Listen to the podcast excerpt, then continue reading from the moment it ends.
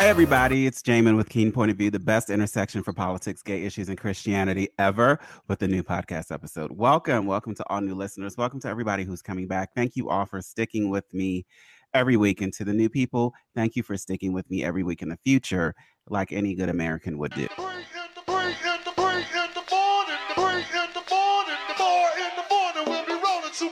Um, this week, I am so happy to have my first co host. Uh, we're friends. Uh, we met when I lived in DC, and uh, I would like you all to welcome to the podcast my co-host for today for this episode, Blowticious. Hi. Hi. Thank you so much for having me. I'm so excited. Yes, I'm excited. You're my first co-host, and I want to do my show like you know how people have guests on there. I want as much as possible my guests to actually help co-host an episode. Um, but uh, what y'all may not know is that before this uh, podcast and before Nikki had um, her podcast, which is called Skeevy Delicious. Skeevy Delicious. Um, I we had a podcast called The Awesome People Show that never made it to air. So um,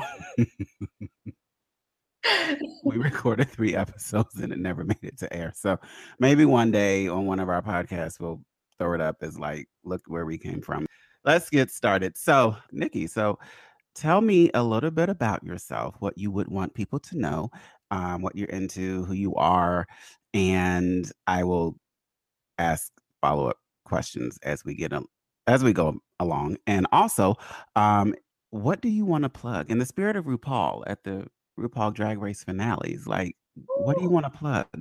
so, plug? Yeah. Well, I am a visual artist and I live in Washington, D.C. And I create abstract and expressionist pieces based off of the African diaspora. And I would like to plug my art. You can purchase it directly from me. You can go to my Instagram. It is Indigo Gloves, I N D I G O G L O V E S and society6.com slash blowticious. Cool. So Indigo Gloves on Instagram and what was the site again? Society and then the number six dot com slash blowticious. B L O W T I C I O U S. Okay, great. Um, my first question is How did you come up with your name for social media? Well, the story actually isn't that interesting. Um, I really, really love the Flavor in Your Ear remix by Craig Mack and LL Cool J and Puff Daddy and all them. And there is a verse where LL Cool J literally says the word blowticious. Um, and the word just kind of stuck out to me. And I know that he said on a podcast, he actually was on Combat Jack, may he rest in heaven. Um, he was on Combat Jack's uh, podcast and said that Blowticious just meant like a cool chick, like a cool roundaway chick. And that's me all day. Like I'm cool. I'm from Roundaway. I'm a chick. so I'm like, this is perfect. Um, and it just kind of once I changed my Twitter name to that, it kind of stuck and it almost like became an identity in a way. So that's just who I am now. I'm Blowticious. cool. So um my next question is uh what what's an interesting fact um, about your history that you would be comfortable sharing? Anything you've overcome or just something that's uh, unusual for most people living their life that um, is cool and unique about you or that you made cool and unique? Well, um, let me think. A cool, unique thing about me. Um, I actually wrote a book when I was eight years old, and it got published, and it was called "My Teacher Is a Rose."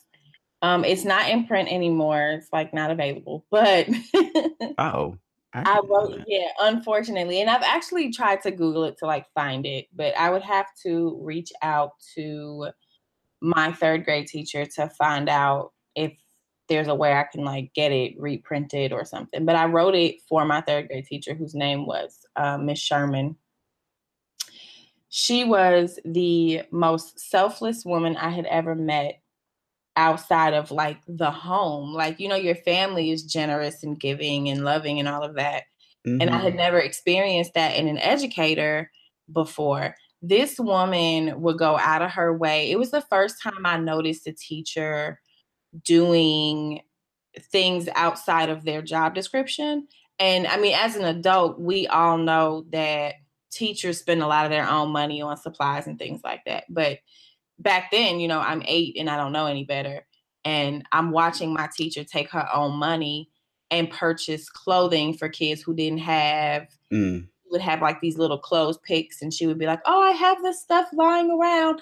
We knew she didn't have it lying around. She went and bought it. Right.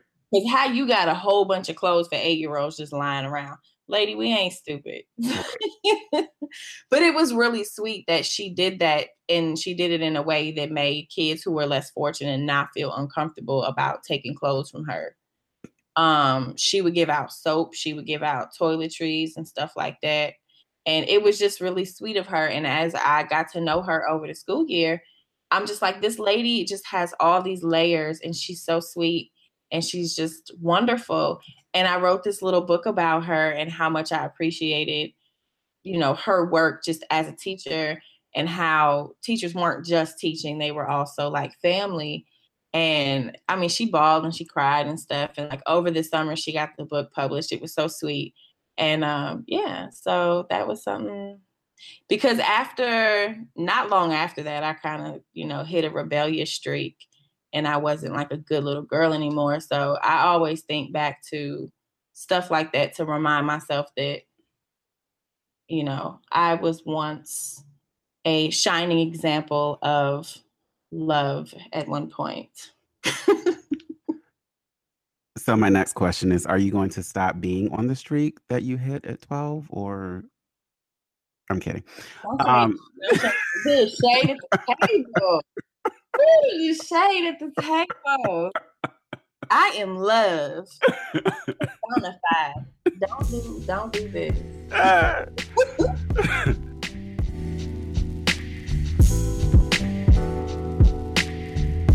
okay, uh, my next question is it's a story that you told me, and I hope you're comfortable with sharing. But what is the story of the credit card company that called you a slur and the hookup that you got from it? so, a credit card company that will not be named on your show. I don't want to cause no no stuff, but so there's a credit card company that, and they are a major credit card company, like not a little store card, not no, you know, whatever. It's like a big company, and they, you know, made a comment about my race based on how I talk. You can and, say the word what they called you. You can say the word what they called you. If you want. I don't want to say the word. Okay, all right. You can say the word. All right, they called her a nigger. Go ahead. I hate that, but I don't like it with the ER. It makes me uncomfortable. Oh, that's how they said it. I sound like Drake in that video, like years ago, where he was like, "Yeah, niggers." I'm like, dude, no, like, no. Yes. Okay, That's go ahead. yes. The lady on the phone called me a nigger, and I was like, "Bitch, what?" And I mean, I was really taken aback because I felt like I'm not on the phone with like the dollar store. I'm on the phone with like a major credit card company and I don't understand what the problem is here. Right. Um, I don't understand why you talking to me like this. And I understand, like I try to be gentle with customer service people because people are so rude to them sometimes. And I felt like I was patient with her. That there was like a discrepancy and I just was, you know, kind of trying to figure out what was going on. And she called me you know, she called me a nigger. And I was like, no, ma'am, not, not, no, no, not here. Um, so I turned into that, that customer. I was told by Apple Care. I want to talk to every supervisor. I want to talk to every manager. I want to talk to everybody who's above you. and they gave me no interest for life. No interest. None. No interest. Listen, and it, this was a card that is known for having outrageous interest rates too because it's a harder card to get. Um, but I was so excited. I was like, "What? Let's do it." Really, in my heart of hearts, I should have just been like, "Cancel my account and I don't want to deal with y'all at all." But I'll take that no interest, shouty, all day. Give it to me. That was the time a white lady on the phone called me an N word. That is awesome. Um, I wish I had a similar story because I could use zero percent interest on my credit card So, Wow. um, all right. Um, is there anything else you would like to share that people want might may want to know about you aside from that you really don't hate men as people think on- you do on Twitter? But Oh, child. Everybody thinks I hate men. I love men. I do. I love men so much. I just want them to do better. Um, something about me that I wish people knew is that they do not know me. Um, okay. a lot of people make assumptions about me on social media based on things that they might hear about me. Um, but I always implore people to, you know, consider the source. Um, somebody who doesn't like me isn't going to tell you nice things about me. Um, somebody who doesn't agree with me is not going to tell you nice things about me. Um, and I'm an open book. If you ever feel like you want to know something or you feel like you might be entitled to something, by all means, ask away. It doesn't mean I'm going to answer you, but I'll surely, you know, consider the question prior to deciding whether or not I want to answer. But I don't think it's fair that a lot of people just decide I'm like this man hating, you know, whatever. There was um late last year, November, November 10th, there was uh, you know, an issue on on social media with um like a, a sexual assault, like yes. Mhm. that whole thing came out about, you know, people being sexually assaulted or harassed at like Bourbon Ball or Twitter fused events, um, things of that nature. And um, my name was wrapped up in it because, you know, some of the perpetrators were people who I used to spend a lot of time with, people I used to hang around, people I used to call friends. Um, and I mean, even to this day, like last week, somebody said that I was a rape accomplice. And I was like, what? What? What? Um, and people continue to say this and they'll harass me about it. Um, and I went on like a widespread blocking spree because I'm not about to deal with that. Nobody's looking for the facts, nobody's asking questions. They're just saying words that are hurtful and harmful and untrue just because. And it's, you know, I, I get the mob mentality. You're on a witch hunt or whatever, and everybody wants to burn me at the stake, but I don't have to deal with it. Um, and I'm not going to deal with it. And a lot of the people who, who are being the messiest about it are all people who don't know me. And they're all people who are generally very anonymous on Twitter. And that's, I'm pretty sure that that's for a reason. Like you're really anonymous for a reason. Um, so I don't pay him no mind. Cool. Um, I did like what you said before about um hypervisibility not necessarily equating to fame and that like hypervisibility doesn't mean that it gets you anything in the end. It's just that you're hypervisible and some things you can be influential on, but it's not like the same platform as like um Beyonce or Jay-Z doing something. It's hard because when you're hyper visible, there are people who hold you to like a, a responsibility to the public, which is kind of strange because I don't owe anybody anything. But also, like when you're hyper visible, some people will treat you like you're supposed to behave a certain way. And that's also not true. I can be my authentic self, and it doesn't mean that I'm, you know, disrespecting other people. I'm just being me. Um, but I also understand that people are are always watching and and looking and judging and waiting to say something about what I do. And that's fine as long as what you're doing isn't um, directly harming me in some way. You can say whatever you want to say. Um, and me being hyper visible was never something I was striving for. I, you know, I didn't want that. It just one day people started, you know, I started racking up followers and I started getting a lot of retweets and some of my tweets would go viral and I'd end up on like, you know, BuzzFeed or MTV or, you know, MSNBC or something like that. And I'm just like, why is this happening? Leave me alone. but I mean, it happened for a reason. Um, and I've actually, you know, being hyper visible has been lucrative for me. Um, but it, again, I'm not famous. I'm, you know, I'm nobody. I'm just a regular woman. I pay my rent on the fifth of the month like everybody else. And um yeah, I mean, I just try to do me the best way I can um and try to, you know, help people if I can and if if I need to just be quiet and let people speak their truth and I just quietly retweet, I'll do that too.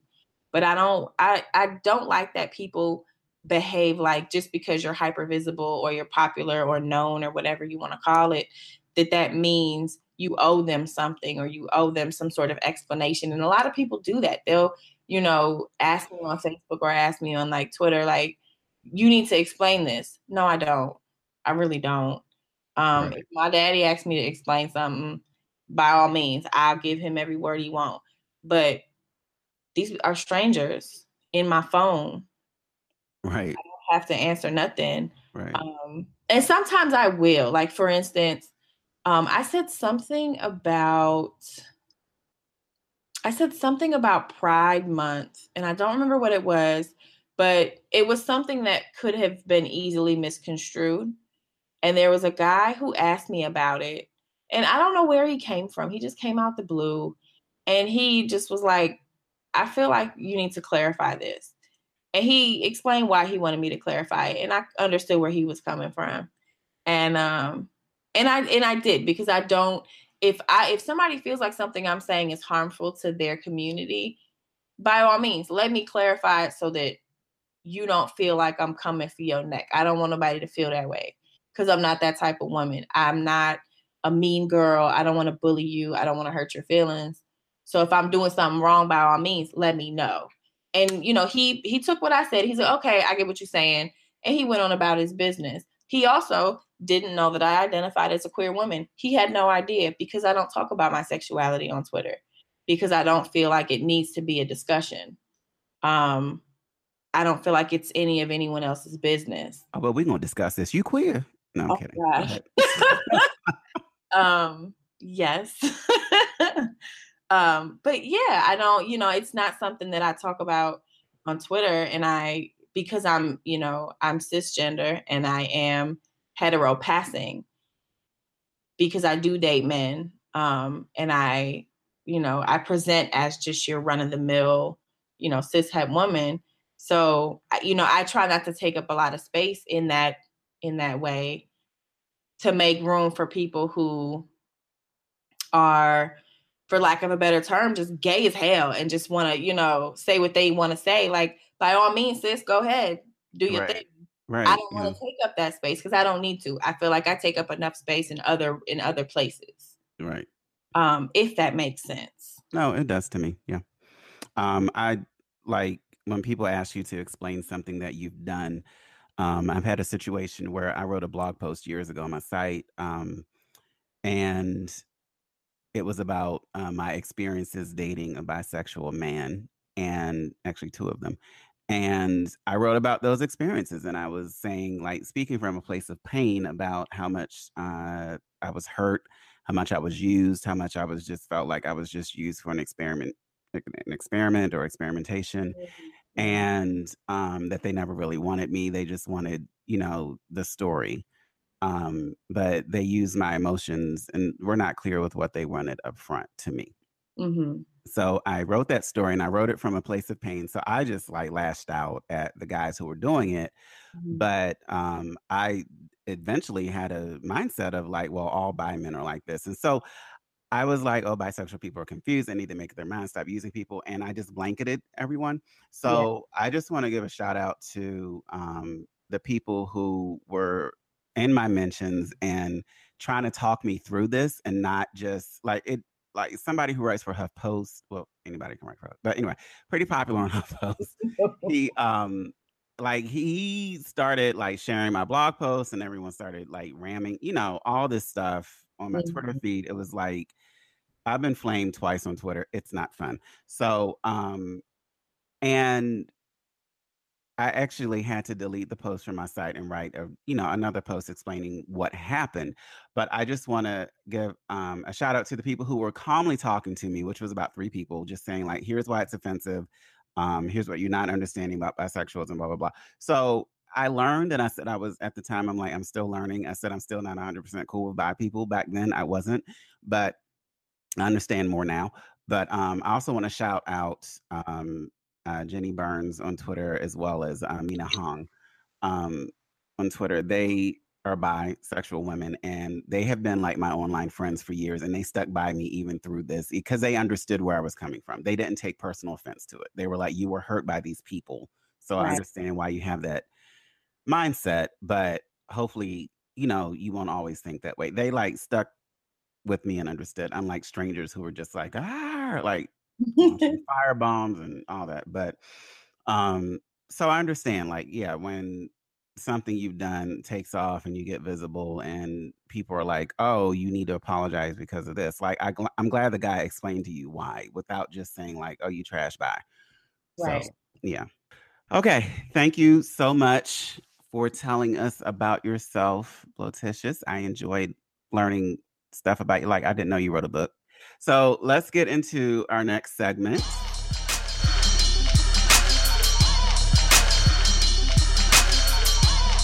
For Nikki, I want to do um, yes or no for five LGBT themed shows. Hmm.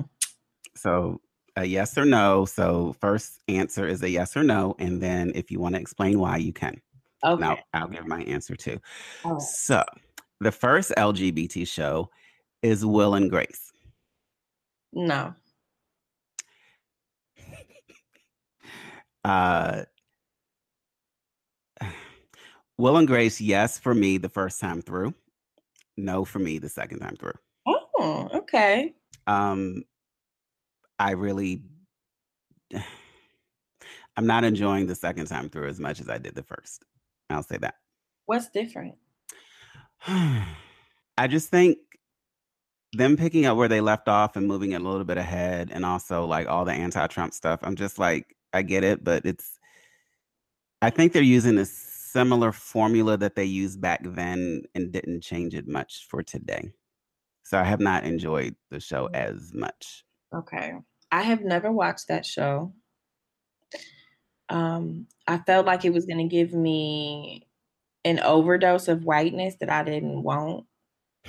Um, I just was like, is this anything like Friends where they live in a gigantic apartment that nobody can actually afford? Actually, Will could afford it. He's an attorney, so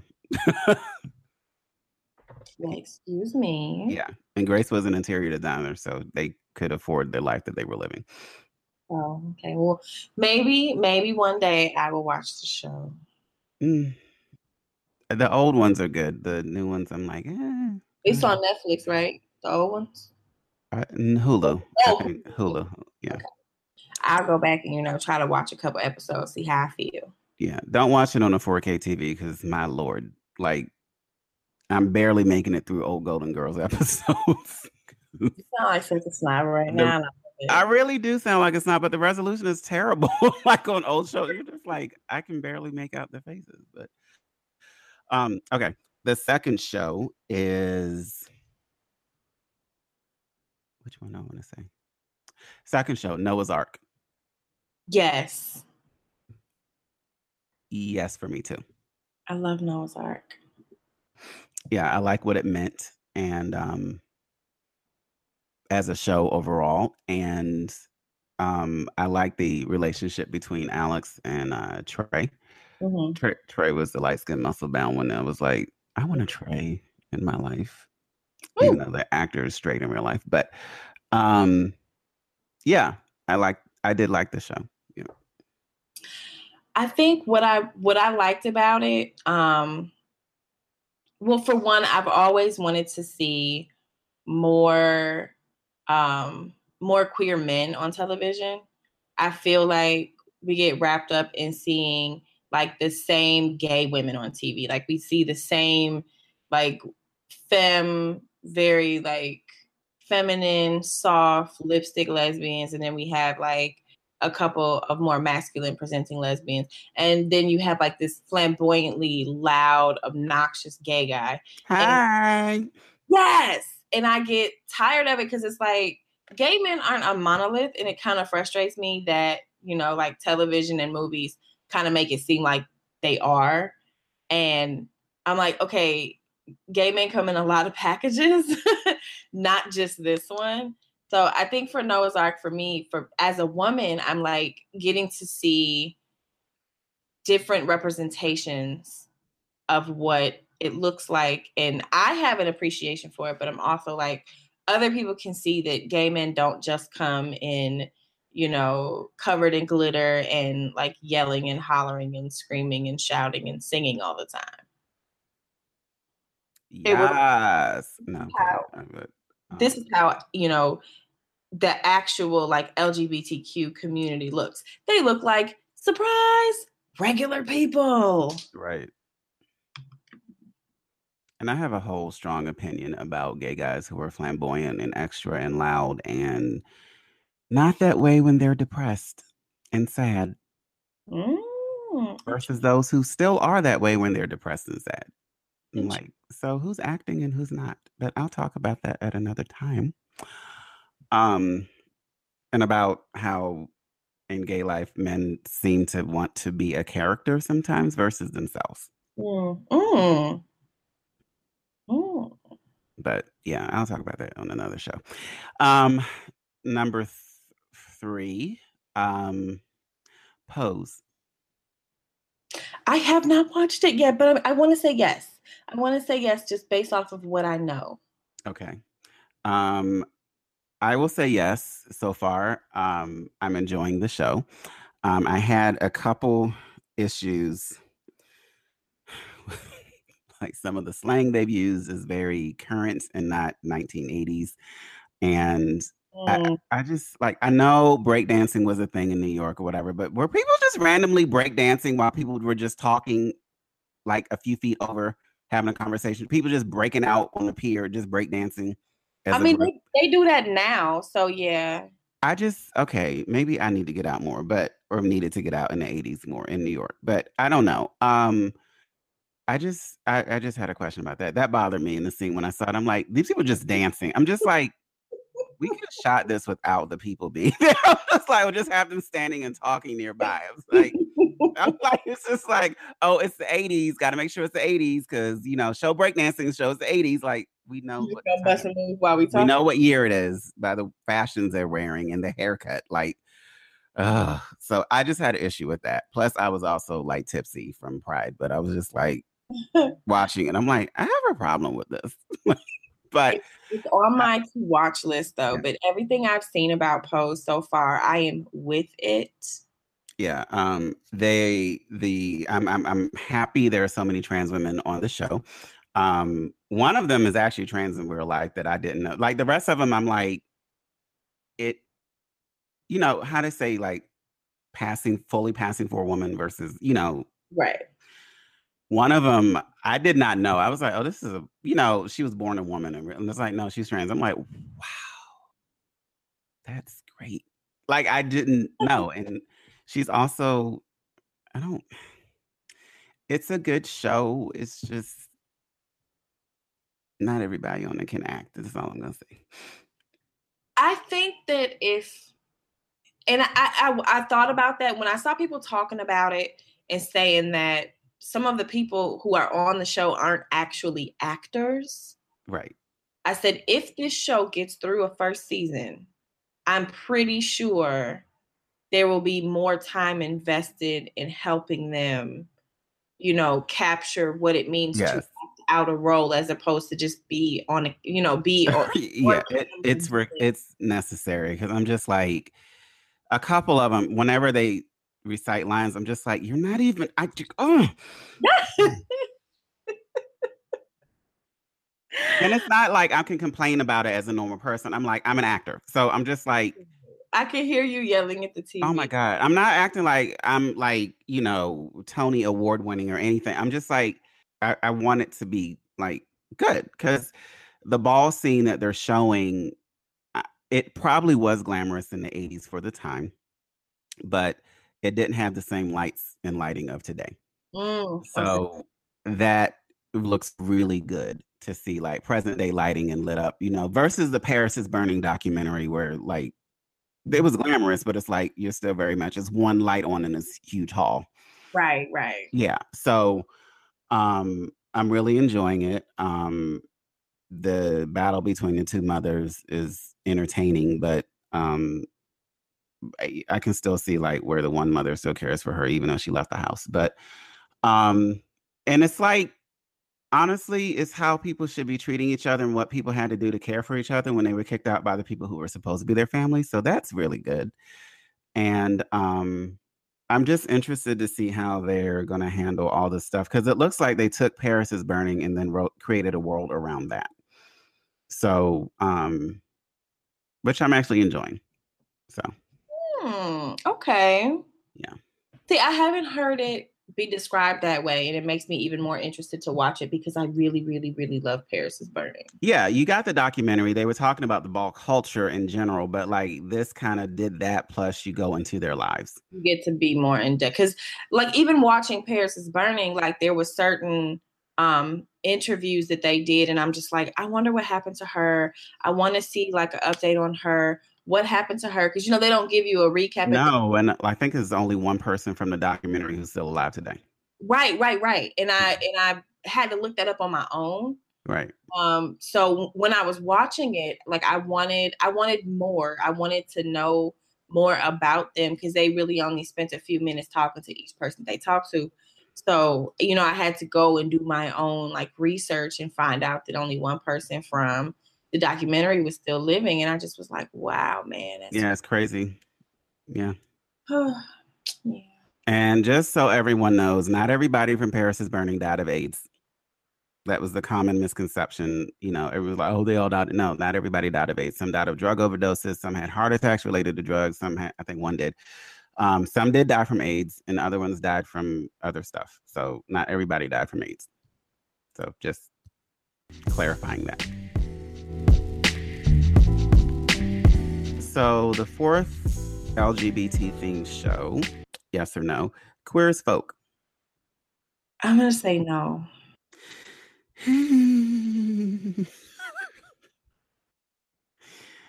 I can't say maybe. Um, so that's why I said no. Because if I had the choice, I would just be like, eh, in the middle. I'm gonna say yes because except for like a couple seasons. They were on for what six or seven seasons. Like a couple seasons, I'm just like, eh, God. I'm gonna say yes because I enjoyed Michael. Mm-hmm. I enjoyed, actually enjoyed Brian trying to pretend that he didn't have feelings for um Justin. Um, I Emmett was my favorite character. He was such a sweetheart. Um, the lesbians.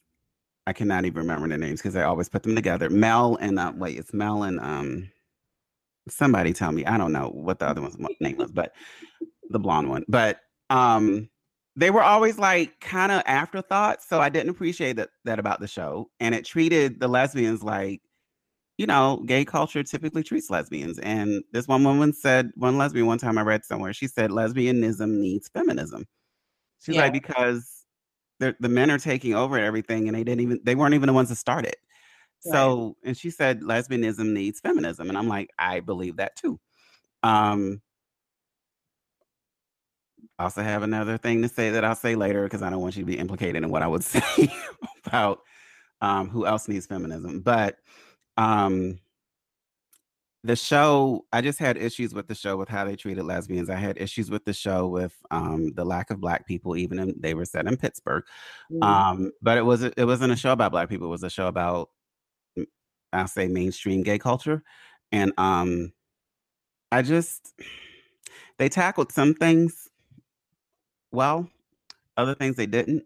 That's why I said a, it's a yes or no. I can't say maybe, so I, it would be a maybe, but I'll say yes. Um, and the only thing that's saving it from it not being a no for me are Michael and Emmett, or Emmett and Michael, because Emmett is I love Emmett to this day. I'm like I would totally date Emmett. But, um, he was such a sweetheart. But um, yeah. I mean, like I said, no, and a lot of it was for the reasons that you kind of had an issue. Like I, I just felt like it, it lacked a bit in representation. Um, it felt almost like a like a gayness in a vacuum, and I just was like, nah, I'm really not feeling this. There was a couple of different representations of like a unicorn, like having you know this one um female couple like that just was a bit much for me. Um, I really liked, I did appreciate the um, complexity of the relationship with, um, what was her name? Lindsay.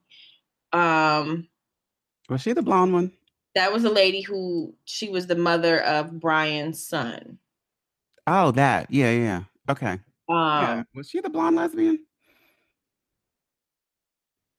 Wait a minute. Yes, yes, that's the blonde lady. I had to think about what she looked like. That was Mel's Mel's girlfriend. Yes, Lindsay.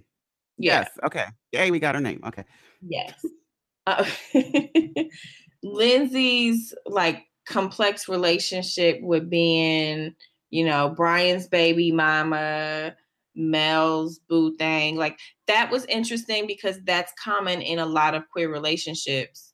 Um, like I dated someone for a while who um he is a trans man and he was um before having reassignment surgery he had a child with a trans woman who was also before having reassignment surgery.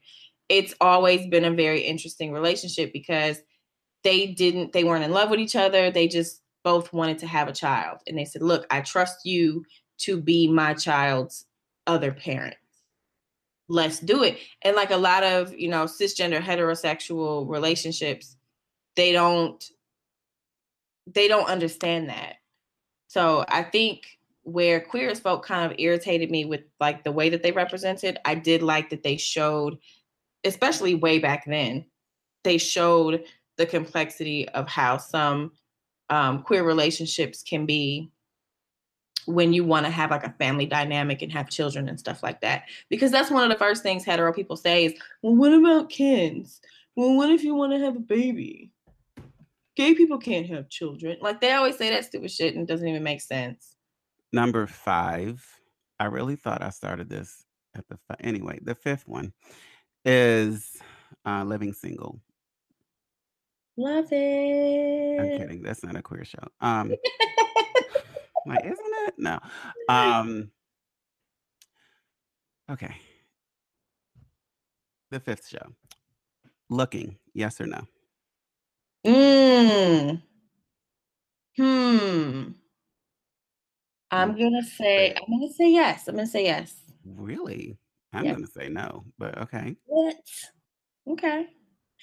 Um I say yes because I really first of all, I I appreciated that it was just like a 30 minute show. It was like, bam, here, this is what we have for you. That's it. That's all. Because it seemed like whenever there was like a show that had like queer people on it or was like an LGBT show, um, it was always like long and it was always a drama and it was always like let's do like prime time dramatic, like let's get in our feelings Oh my god! Like every Netflix show, people are like, "Oh, watch this show." I'm like, "It's 56 minutes, it's an hour, right?" Like I don't it's have 22 episodes." Like I just, I don't have a lot of hours. right? I don't have. I can give you like, I can give you 27 minutes. I I got uh, 20 right. Like I think what I liked the most about looking was the various um like the different setups of everybody's life. I think that's what I liked the most about it was you got something different from everyone where a lot of shows queer shows and non-queer shows like you always have this group of people and they all just like make a lot of money and you don't really know what everybody does for real. Um, I, I, I kind of want that to be my life, but right. It's like, what do you do for real? Like, oh, I'm just I here. just get money. I just get money and that's it. Like you're not really sure how these people are getting all this money or living this lifestyle that they're living. But like on looking, um, it was kind of clear what everybody was doing. I think that's one thing that because it gave me a connection to the characters. Um, but it's it, it also was not my favorite show, so it wasn't. Um, my problem with looking was that in San Francisco, sure, it can be white, sure. But if you're going to have a minority in San Francisco, where were the Asian people? Child, you you said a word though. You you really did because San Francisco, it is very white, but it is also very diverse at the same time. It is. And the Yeah. most diverse minority there are Asian people in San Francisco. yes, So and there's a very large gay. there are gay Asians. So, like, yeah, where were they? yes. So I was just like, this is another show about white guys hooking up. Well, that's why it was not renewed for a third season. So you you gotta have diversity because people are tired of like I said on Facebook one time, I said, I don't think it's a bad thing, but in general, um, a Republican friend of mine actually told me, she said, in general, people are not putting as much weight on white people's opinions on things. Yeah, And it's not necessarily a bad thing. It means that other people who have actually lived those experiences are being hurt Because there was a time when, like, unless a white person said it, it wasn't valid. very true. Like my godmother, love her, but my mom was challenged the doctor. Like the doctor was saying something to her when she took her in to be seen. Um, she said something. The doctor was trying not to pay attention. My mom was like, "You're going to look at her in her eyes, in her face, and tell her what you just are trying to tell me because she actually is coherent enough to hear it." And when she left, my godmother was like, "I can't believe you said that to him. Why? You said that to a white man?" My mother's like, "And what?" So right. So yeah. yeah, that's our yes and no. So um, you get to know what we think about those shows. So if you have anything you disagree about, go ahead and email. Email will be given at the end of the show. don't email me about it though. Yeah, don't email her. Email me.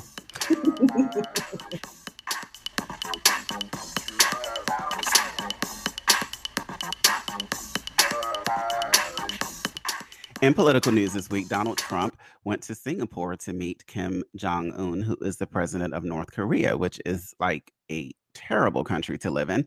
Um, he has executed family members when they had the wrong attitude in front of him. The people are made, they're forced to grieve. Um, when his father died, they were forced to grieve. And if anybody was reported not grieving publicly, um, they were um, to be thrown into um, a gulag. So, um, into a prison camp. And an American went to a prison camp and returned um, blind and deaf. And um, I think he was unable to walk. And I think he, di- he died. So, um, yeah, it uh, it's pretty awful in North Korea. There are reports of people in the northern part of the country resorting to cannibalism because they didn't have any food. Um, people have intestinal worms. It's an epidemic in the country. And uh, Donald Trump met him on the world stage in Singapore and shook his hand with a backdrop of the American flag and North Korean flags closely pressed together beside each other so that you really I didn't really notice the American flags much. I noticed North Korea's flags because their colors they color block on their flag better I mean bigger than we do. And it was I was disappointed in the summit um for a few reasons. Number 1, when President Obama offered to meet Kim Jong Un, Republicans and the right wing, especially Fox News, were saying that he's weak. and President Obama was weak, doesn't know what he's doing. And President Obama was going to have a plan. He was going to research this thing and have people put stuff together to put together something where America would gain something from North Korea that actually had teeth in it. So mm-hmm. President Obama offered to do that, and he was called weak, and Congress wouldn't approve it. And you know, they were like, "Don't do it, don't do it."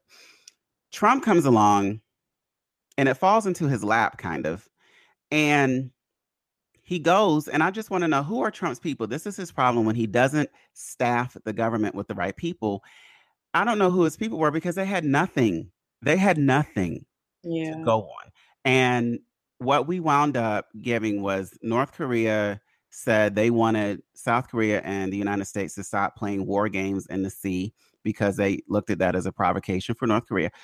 And they, you know, Trump said, okay, we're going to stop doing that. Didn't tell anyone in South Korea that, mostly the South Korean president or the US commander in South Korea, any of that. They, you know, just announced it.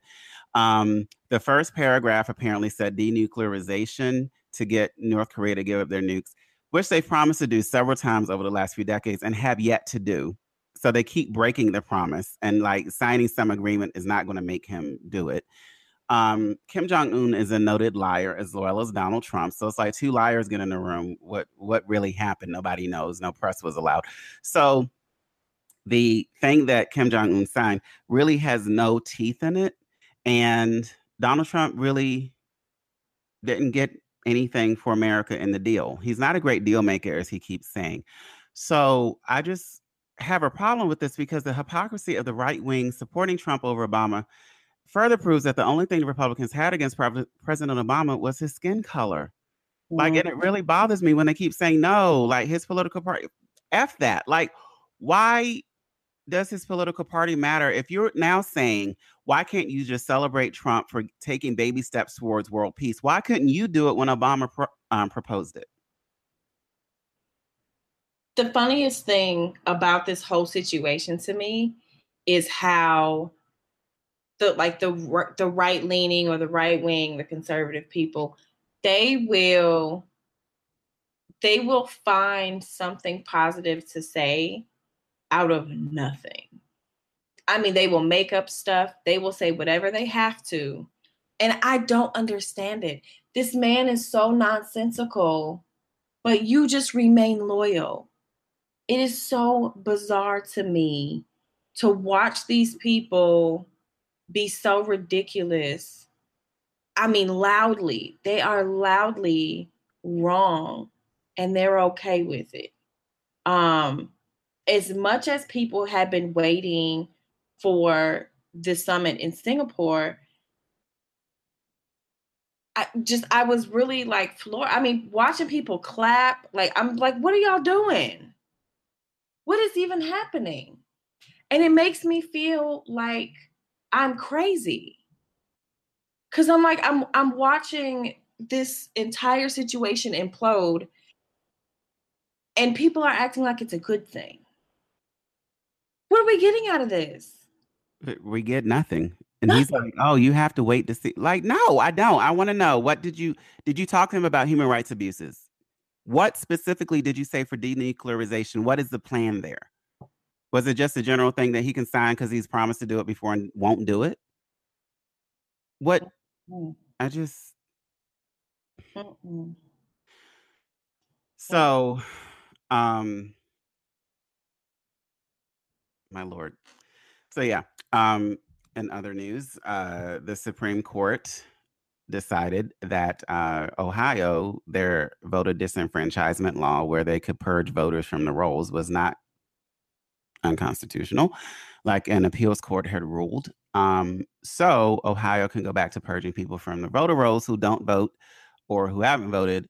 And um, it's just a way for Republicans to maintain power because that's the only way they can maintain power because their conservative platform doesn't really work in reality and it's not working for people. So they know people go to the polls and vote. They're going to have. So instead of them changing their platform to become more modern and you know go into the common the current um common age, mm-hmm. they decide to just cheat the system and maintain power and do things that really only benefit the super rich. I think when it comes to like voter suppression or voter disenfranchisement, one thing that I noticed that the other side doesn't think about or talk about. Um, they don't talk about what has happened. They don't talk about um, actual, like factual situations of voter fraud. They always have like a hypothetical. It's always a, well, this could happen or this reportedly happened, but they can't actually give you a time when there was some sort of like voter fraud actually happening. It's always hearsay or something made up. And people really will run with that. Like I saw somebody tweet recently. Twitter is great because you can just wake up and lie and people will believe it. Yeah. but that, I mean, like that's all the time. It's happening on the news, it's happening in newspapers, magazines, everything. Like these people wake up and just lie.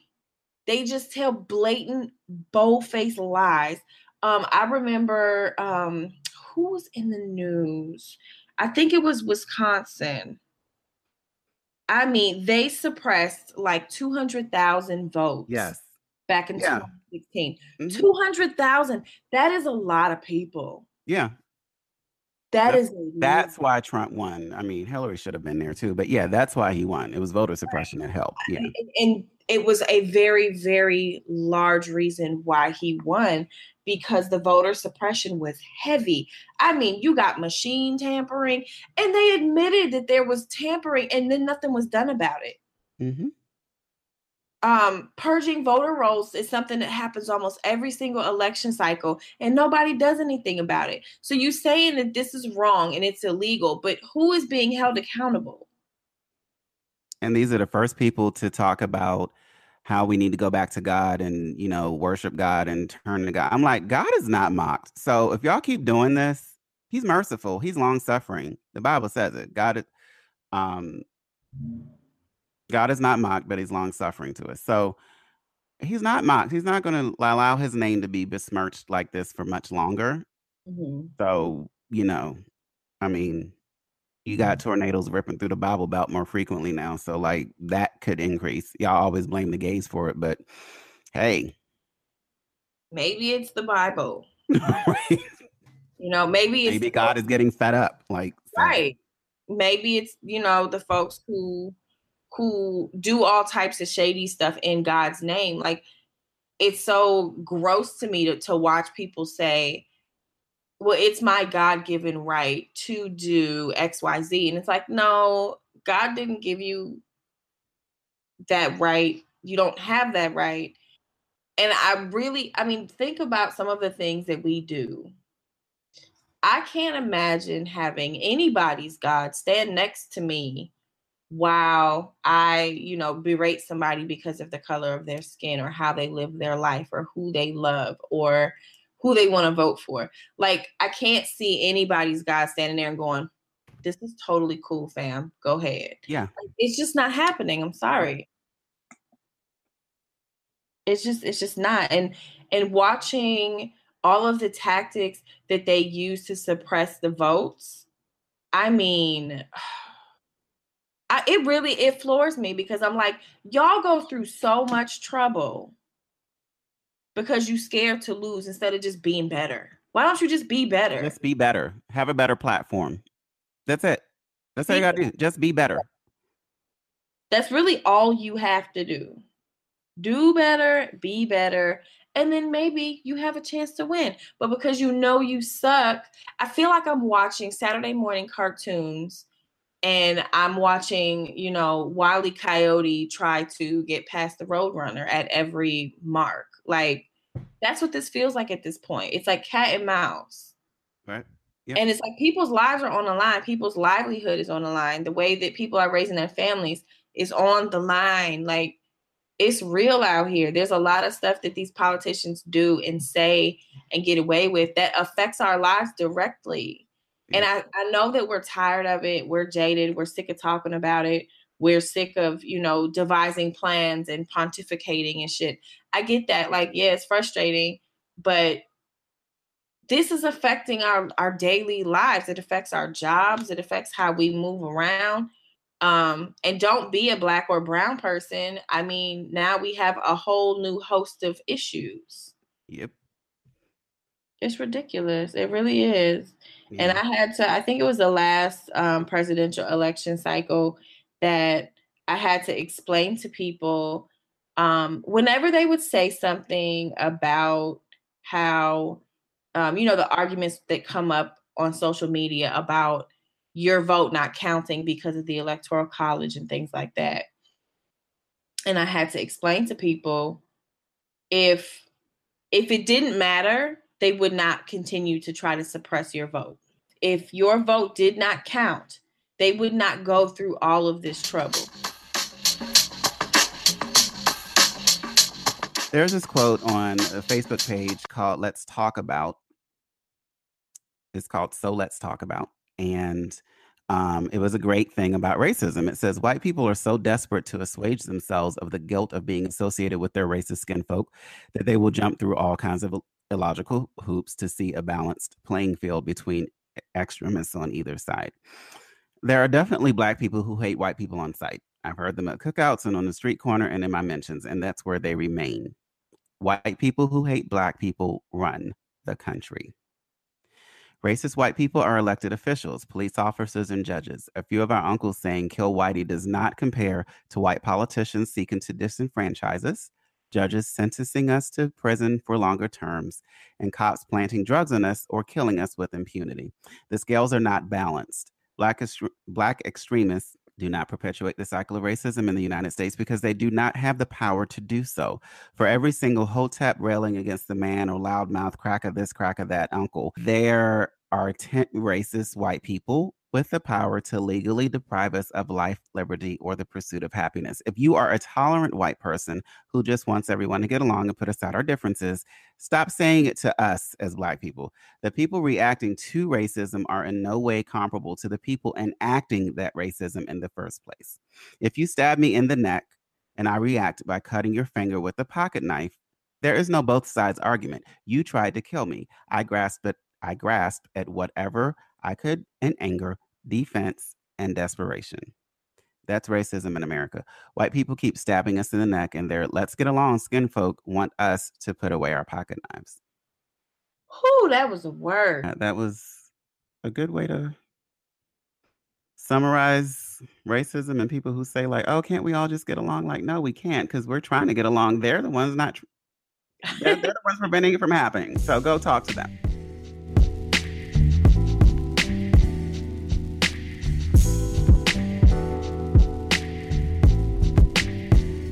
In gay news, um, just remembering those 49 people who were taken from us way too soon at Pulse nightclub two years ago on um, on June uh, 12th, uh, 2016. Um, I remember getting the news before I went out to DC Pride, and um, yeah, that kind of put a damper on the whole day and the weekend. But um, I just want to say that, as I said on Instagram, on uh, the Facebook fan page. The closet is toxic. So the shooter of the at the Pulse nightclub who killed 49 people, who were mostly Black and Latin um, LGBT people, he uh, reportedly was either gay or bi and couldn't accept it and couldn't feel comfortable being out. He was married. I just, and people who say gay is a sin or whatever, why don't you just stay in the closet? That's what can happen when you stay in the closet. And there are people who say, you know, gay is a sin. And like, why can't gay people just stay in the closet? Well, this is what can happen when you're in the closet. Not that it always gets that bad, but it's just, this is what can happen. So the closet is toxic. The closet prevents you from accepting yourself completely. The closet makes you feel like you're splitting yourself in two. And you can take that out on people in very, very uh, negative ways. So I just want to say to everyone who lost their life at Pulse and those who are mourning and grieving still, um, you're in my thoughts and prayers. Um, and seriously, you are. And I mean, I send them to you, I say them for you. But um, I pray that you're getting through this. I know you'll never get over it, but I pray that you get through it. And I just pray that more and more as we grow as a society and culture that we encourage people to accept and own who they are so something like this does not have to happen again um, for someone having so much self hatred that they projected on others. Um, I also want to say initially, um, reports about him being a Muslim and like he wasn't even practicing. And um, I just want to say, like, as a culture, I I don't like that we have so much fear of other people that that's the first thing we jump to to try to justify what they've done because they're part of a religion um, from uh, that over the years um, have uh, had adherents from them violently attack America or American interests, just a small group of them, not the whole group. So if all Muslims were like terrorists, we would all be dead because there's like over 1.3 billion of them in the world. So we would not stand a chance. So they can't be. So um what I'm saying is don't allow it's bad enough that he hated himself, but we don't need to compound that hate with more hate for Muslims or brown people trying to justify it when there is a problem with just overall accepting of gay people in society, which led to this. That's all. I have um, very little to add because that was perfect. Um, okay. I, I'm just, I get frustrated when the subject of Pulse comes up because I always happen to notice somebody playing like oppression Olympics or they'll say something Islamophobic and I don't like I get ragey. Like I have a really hard time listening to people say stuff that's hateful without being just really disrespectful and talking about their moms and however I can hurt their feelings. That's what I want to do at that time. Um so I just really hope that the families are finding solace in their mourning and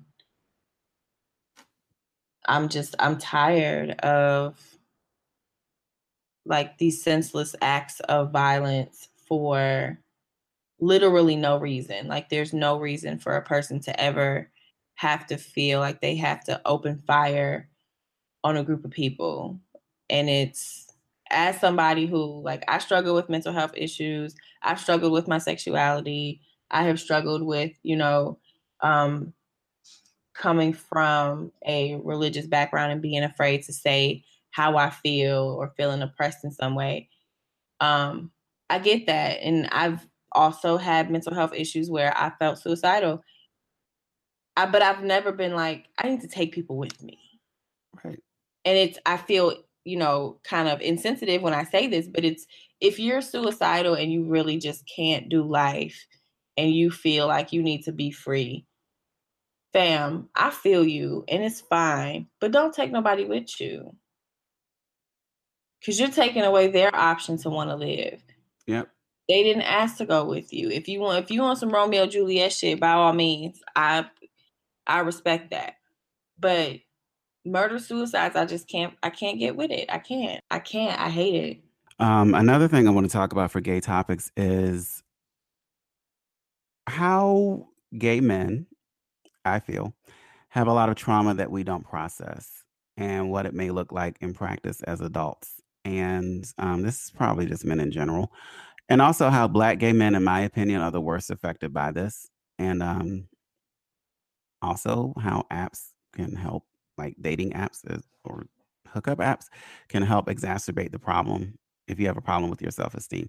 So um I just want to say like I've discussed this with some uh black gay friends of mine and we were just saying like why is it that when you date somebody that all can seem to go well in the beginning and then all of a sudden they just flip so they disappear on you they make stuff happen that they try to make like your fault for making them feel the way they feel. Like um, one of my exes actually told me that, like, I don't want anything more to do with you, and this is why. And the reason I don't want to see you anymore is because um, you were just supposed to be uh, someone around temporarily. You weren't supposed to be someone I got connected to. I dated a guy who told me um, he had a great time with me on these dates. We went to the symphony and he actually told me he said i had a much better time with you than i thought i would we went out to eat after he was having like i had never seen him so relaxed and being himself and like playing with his scarf and all that and he dropped him off at home and he was like this is this has been a really nice night he's like i usually would invite you in but i don't want to so i just i don't want he's like i don't want to like treat you like everyone else i said okay two weeks later we went out again and i said why did you disappear and he's like well because in your in my in my phone, I have your name um, with a letter beside it. That means I met you online. And typically, with guys online, um, they fit into a box. So I see them um, periodically and we have sex and they go on about their day and I go my way. And he said, But you refuse to stay in your box. You ask me how my day is. You actually care about me. He's like, I'm not used to that. And I don't know what to do with it. And I said, Have you considered getting help for it? He said, No, I know I need therapy, but I'm content being messed up because I don't want to do the work to get better. That's really honest of him. But not I mean, it's so messed up. Like it, it is really messed up, but I'm trying to find the silver lining here. So I appreciate. I'm okay with no silver lining here. Like I appreciate that honesty, but what? Yes.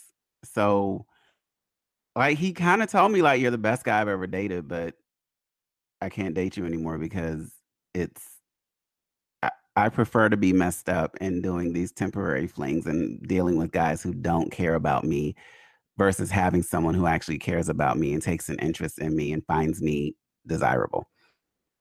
I just want to tell people again therapy is great go get some if you can. There are organizations that can even give you free therapy for some sessions. Um, therapy has really helped me because, like, it helped me enough that when he said that to me, I said, okay, I hear you, I'm out. Before then, I stayed and tried to make it work and tried to make it happen. Whereas therapy taught me, like, it's his problem, not yours. You did all you could do. Can I just take this opportunity to plug Open Path for just a second? Sure. Um, Open Path Collective is a um, collective of therapists who have agreed to provide in office or remote treatment for 30 to $50 a session. They also provide couple and family therapy for 30 between 30 and $80 um, a session. It is $49 to sign up and it's a lifetime membership for $49 and then you can sort um, through the therapist by location, um, gender identity, um, issues. Like if there's a specific issue that's plaguing you, if it's sex or sexuality or relationships or professional or whatever might be, you know, nagging at you the most, you can like check that box and it'll find somebody whose um, specialty is one of the things that you need. Um, I use Open Path Collective to find my therapist. They are in compliance with HIPAA, the American Counseling Association, the Foundation for Excellence in Mental Health, and the International Society for Mental Health Online. Use it. openpathcollective.org. Thank you. I was not paid for that. I just, I really love it. Um, my therapist is actually um, a, a trans black woman and i found her on open path and she is absolutely amazing my therapist is a straight man um he is uh gay uh accepting and mm-hmm. he's the one who told me i don't define myself by my sexuality because i'm um my sexuality comes you know after me right right like you're just a man who just happens to be gay. Yeah. And granted, you know, gay life is, you know, part of my life, but it's not all I am. So right. that helped get my perspective together. But um, if anyone wants to know who he is, I recommend him. He is a Christian counselor, um, but he doesn't like he's he's not going to throw the Bible at you. He ain't never thrown it at me. but um, uh, I can give you his information if you email me, and the email will be given at the end of the show. He is in um, the DC, Maryland, Virginia area and uh, the Maryland area.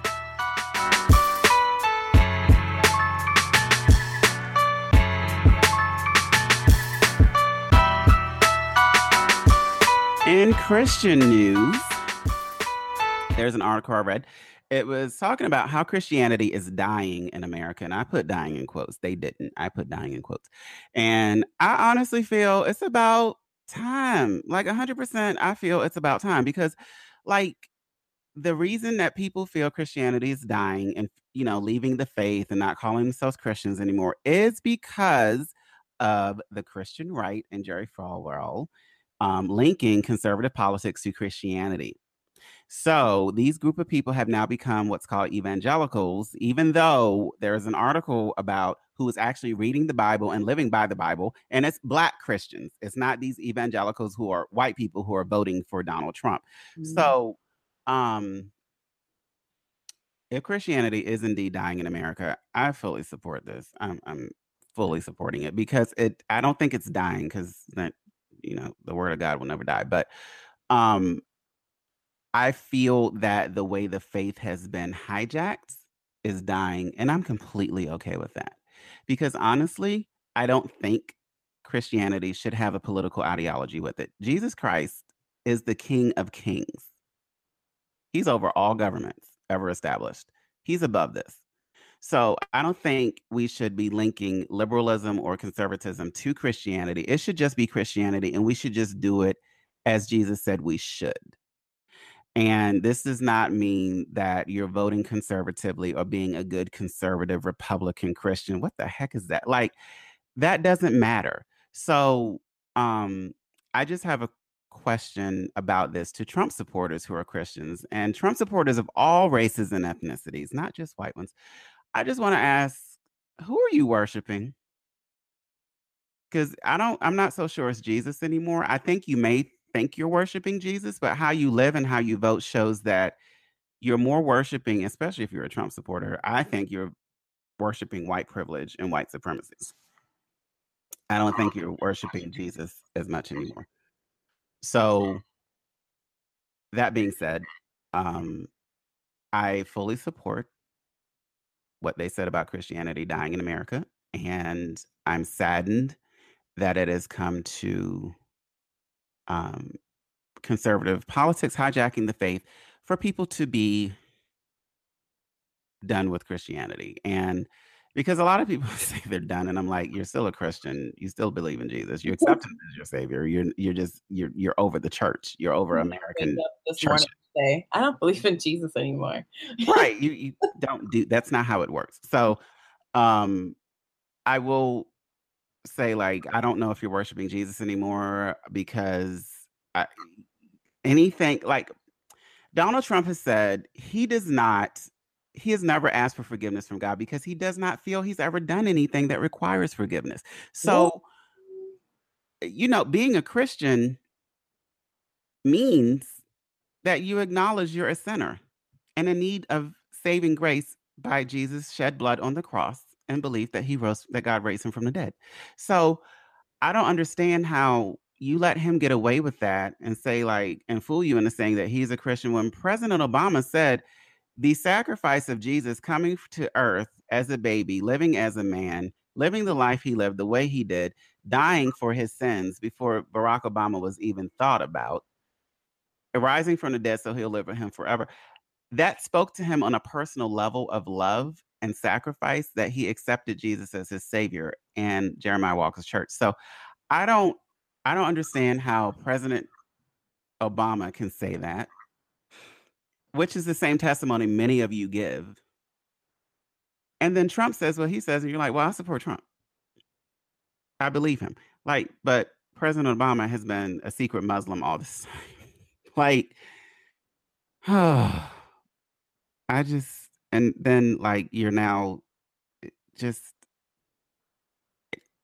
I I welcome the death of American Christianity. I really do. I think it's time for a renaissance in Christianity in America to get back to what it's supposed to be and get separated from politics because your politics should have never been conflated with your faith ever. It's the one of the fastest ways to poison your witness and poison the faith in America. And this is why Christians look stupid supporting Donald Trump because everything he stands for is kind of just awfulness and sin and you're there supporting him simply because he's not a black or I'm sorry, half black president. So as I'm listening to what you're saying, I'm really I'm trying to I feel like the devil doesn't need an advocate. So I don't ever like to say, "Oh, I'm playing devil's advocate." But I do try to look at things from a varying perspective or from a way that maybe I didn't consider previously. And that brought me to this. Your belief or disbelief in Christ, your religious stance, however you have a relationship with the Lord, however you do that is your business. But I feel like your faith is a very large part of who you are. And I feel like, however, you act out your faith, however, you present your faith, whatever it is that you believe in, no matter, you know, the religion or the, the deity that you pray to. If your faith is strong and it matters to you, and even the slightest bit, it's going to have bearing on who you are as a person. So when I look at people who say that they are Christians and that they are, you know, God fearing people, and I watch them do hateful things like Trump supporters do. Like I just want to be a fly on the wall when they're supposed to be worshiping. Like, do are you going to church? Are you reading your Bible? Are you praying? What are you doing that's even remotely Christian? Like, let's be honest here. We have sat here for over a year and watch these people, I mean, literally be radicalized before our eyes. And it is the most bizarre thing I have ever in I've ever witnessed. Um, watching them grow more and more bold when they say things that are Islamophobic, racist, sexist, classist, etc. Watching poor people in the middle of the country say that they support Donald Trump because he's a good businessman. Y'all poor. He not here for you. As he's uh, like sending your jobs away and sending your jobs away and just like well and cutting, and cutting any assistance that you were receiving. But you're still, but you still cheerleading for him and he cut your SNAP benefits and he cut your welfare check and he cut your cutting your Medicaid. Like it doesn't make sense to me how you can say you're a follower of Christ or that you are a God fearing person or that you are religious or that you love the Lord. And then you don't exhibit any of that because of your political affiliation. It's like, where is the integrity in your religious belief? If you can say out your mouth, I'm a God fearing, if I say, I'm a God fearing Black woman, but there's absolutely nothing that you do that suggests that that's a true statement. It is just outrageously bizarre to me. To I mean, I'm as you're talking, I'm thinking about how these people do the verb of life. And there's so many things that they do and say that are really hateful. And I just think it's funny how I mean, majority of these people are white and they get upset with us and why you gotta a race thing? We're just observing. I fully support the death of American Christianity as it is now if it's going to be reborn into what it should be.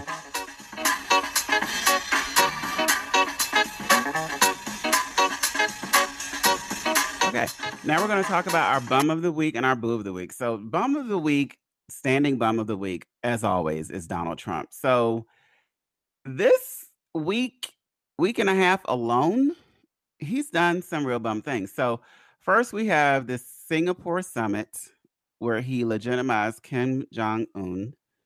Um, again, he promised to denuclearize several times already and has not done it. Um, Donald Trump also alienated our actual allies. He has set up a new federal office that will look at taking away citizenship from naturalized immigrants.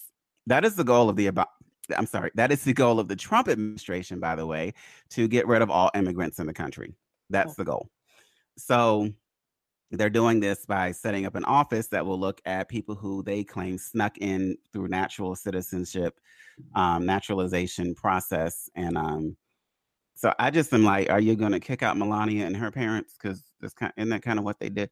But um, donald trump also said the nfl players should take a pardon to uh, talk to him about who they want pardoned from the criminal justice system because he pardoned dinesh d'souza this week or last week, um, who is a terrible Indian man who's a conservative who wishes he was white, and Alice Jones, who was, you know, nonviolent drug offense. She was in jail for a very long time and, you know, sentenced to stay more, but he commuted her, or no, he granted her clemency and she was released, but her record is still not clear, like, unlike Dinesh's, which is clear because he's loyal to Trump. So, um, Kim Kardashian went on Alice Jones' behalf and talked to Donald Trump and got her to get out of jail. But like, did Kim do it for everybody else or just one person and tell Trump about the overall problem? You know, but he seems to only be concerned with if you stroke his ego, he'll do you a favor, but not for the fixing it in an actual systemic problem. And what else did he do? He alienated us from the rest of the G6 and he is now uh, beefing with Canada and now has strengthened border restrictions in the north against Canada. It's a hot mess.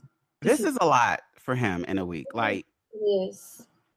And oh, and I love his economist who was lying about what Canada did economically and then turned around and had a heart attack. It's like, yeah, lying will really take it out of you. So he's fine, but he had a heart attack. It's like, well, stop lying. Um, so Trump has done a lot. So that's one I, I I don't even know if anybody else did anything that was real bummy this week. Do you know anyone? Mm, not really. Eh, Dennis Rodman kind of. But other than that, no. Because he was like, "Oh, my talks with North Korea," and he's like crying, and he's got like caked on Fenty Beauty on his face. It just was a hot mess. But yeah, like no, like this was an exceptionally weird week. Yeah. So. Uh, yeah, I don't know. I, I I have no other bum nominations who's done as much crap as Donald Trump did. So I guess bum of the week this week is the standing bum of the week, which is Donald Trump. Um, however, my boo of the week is everybody else who was at the G7 summit who had to tolerate Donald Trump trying to get Russia back into the group and walking away saying, We don't mind being the G6. This is really sad for America. Angela Merkel is like about done. And so the free world will be soon led by like Canada and France and Germany and um, who else is in it? South Korea. That's a mess. That's a mess. It really is. And I I hope Oh, sorry. Yeah, Canada, France, Germany, Italy, Japan, the UK, and the United States. So um minus the United States soon, maybe, because we're being run by a man who just wants to watch the world burn as he enriches himself. Um I my heroes this week, the boos of the week are everyone else from Canada, France, Germany, Italy, Japan, and the UK. I I don't even like Theresa May that much in the UK prime minister, but like they're going to try to run the world because we're being led by somebody who is getting cozy with North Korea and Russia and abandoning everyone else. Like, how are his supporters not seeing the problem? So that's my booze of the week trying to hold the world together. I always support that. Nikki. I oh my goodness. I just that was quite the rundown. Um and I'm I'm I'm sad because I feel like we're watching the world burn. and um, there isn't a whole lot we can do about it. And I really just hope, as you know, primary season is very quickly approaching for many people in the country. Um, midterms are in November. Please register to vote right now. Um, figure out who you're voting for and figure out why. Look at where people are on the issues because this is awful and it's going to affect us for a long time and it's stuff that is affecting us right away like sometimes politicians can make these decisions and it's like oh we got a while for that. We'll be fine. We can prepare. But it's like he makes decisions about things that are going on currently that affect us right away. Um, just give him bum of the year and get it over with. Yeah, like um just I every week, like I said, I scream mentally twice a week that people actually voted for him and are shocked. This is what but this is what pissed me off. Y'all are shocked that he's doing what he said he's going to do. I just thought he was going to say that because people say stuff to get elected all the time. People do say stuff to get elected all the time, but they say stuff that's in their platform and they try to do it. The only thing stopping them is Congress. So if you have a Congress that doesn't have a backbone, because Republicans apparently have lost their backbone unless a black man's in office, um, I, I don't understand how you're shocked that he's doing this. That's all, because he said he was going to do it. Mm-hmm. And he has such an ego that he would not be happy unless he attempted to do it. And if you butter him up and stroke his back and say, like, you're the best guy ever, he'll do whatever you want him to do. Correct.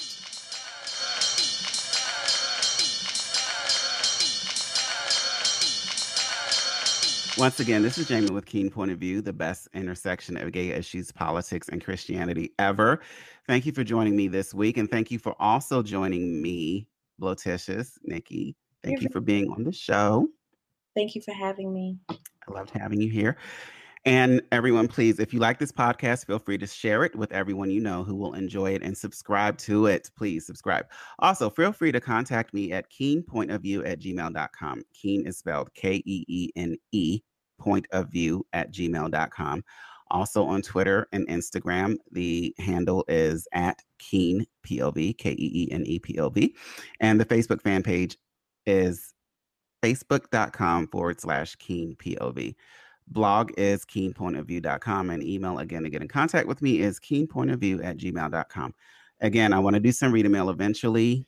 So feel free to write and ask questions and I'll be able to answer them on the show once I read them. So, um, music this week is provided by Ace Dizzy Flow and Google.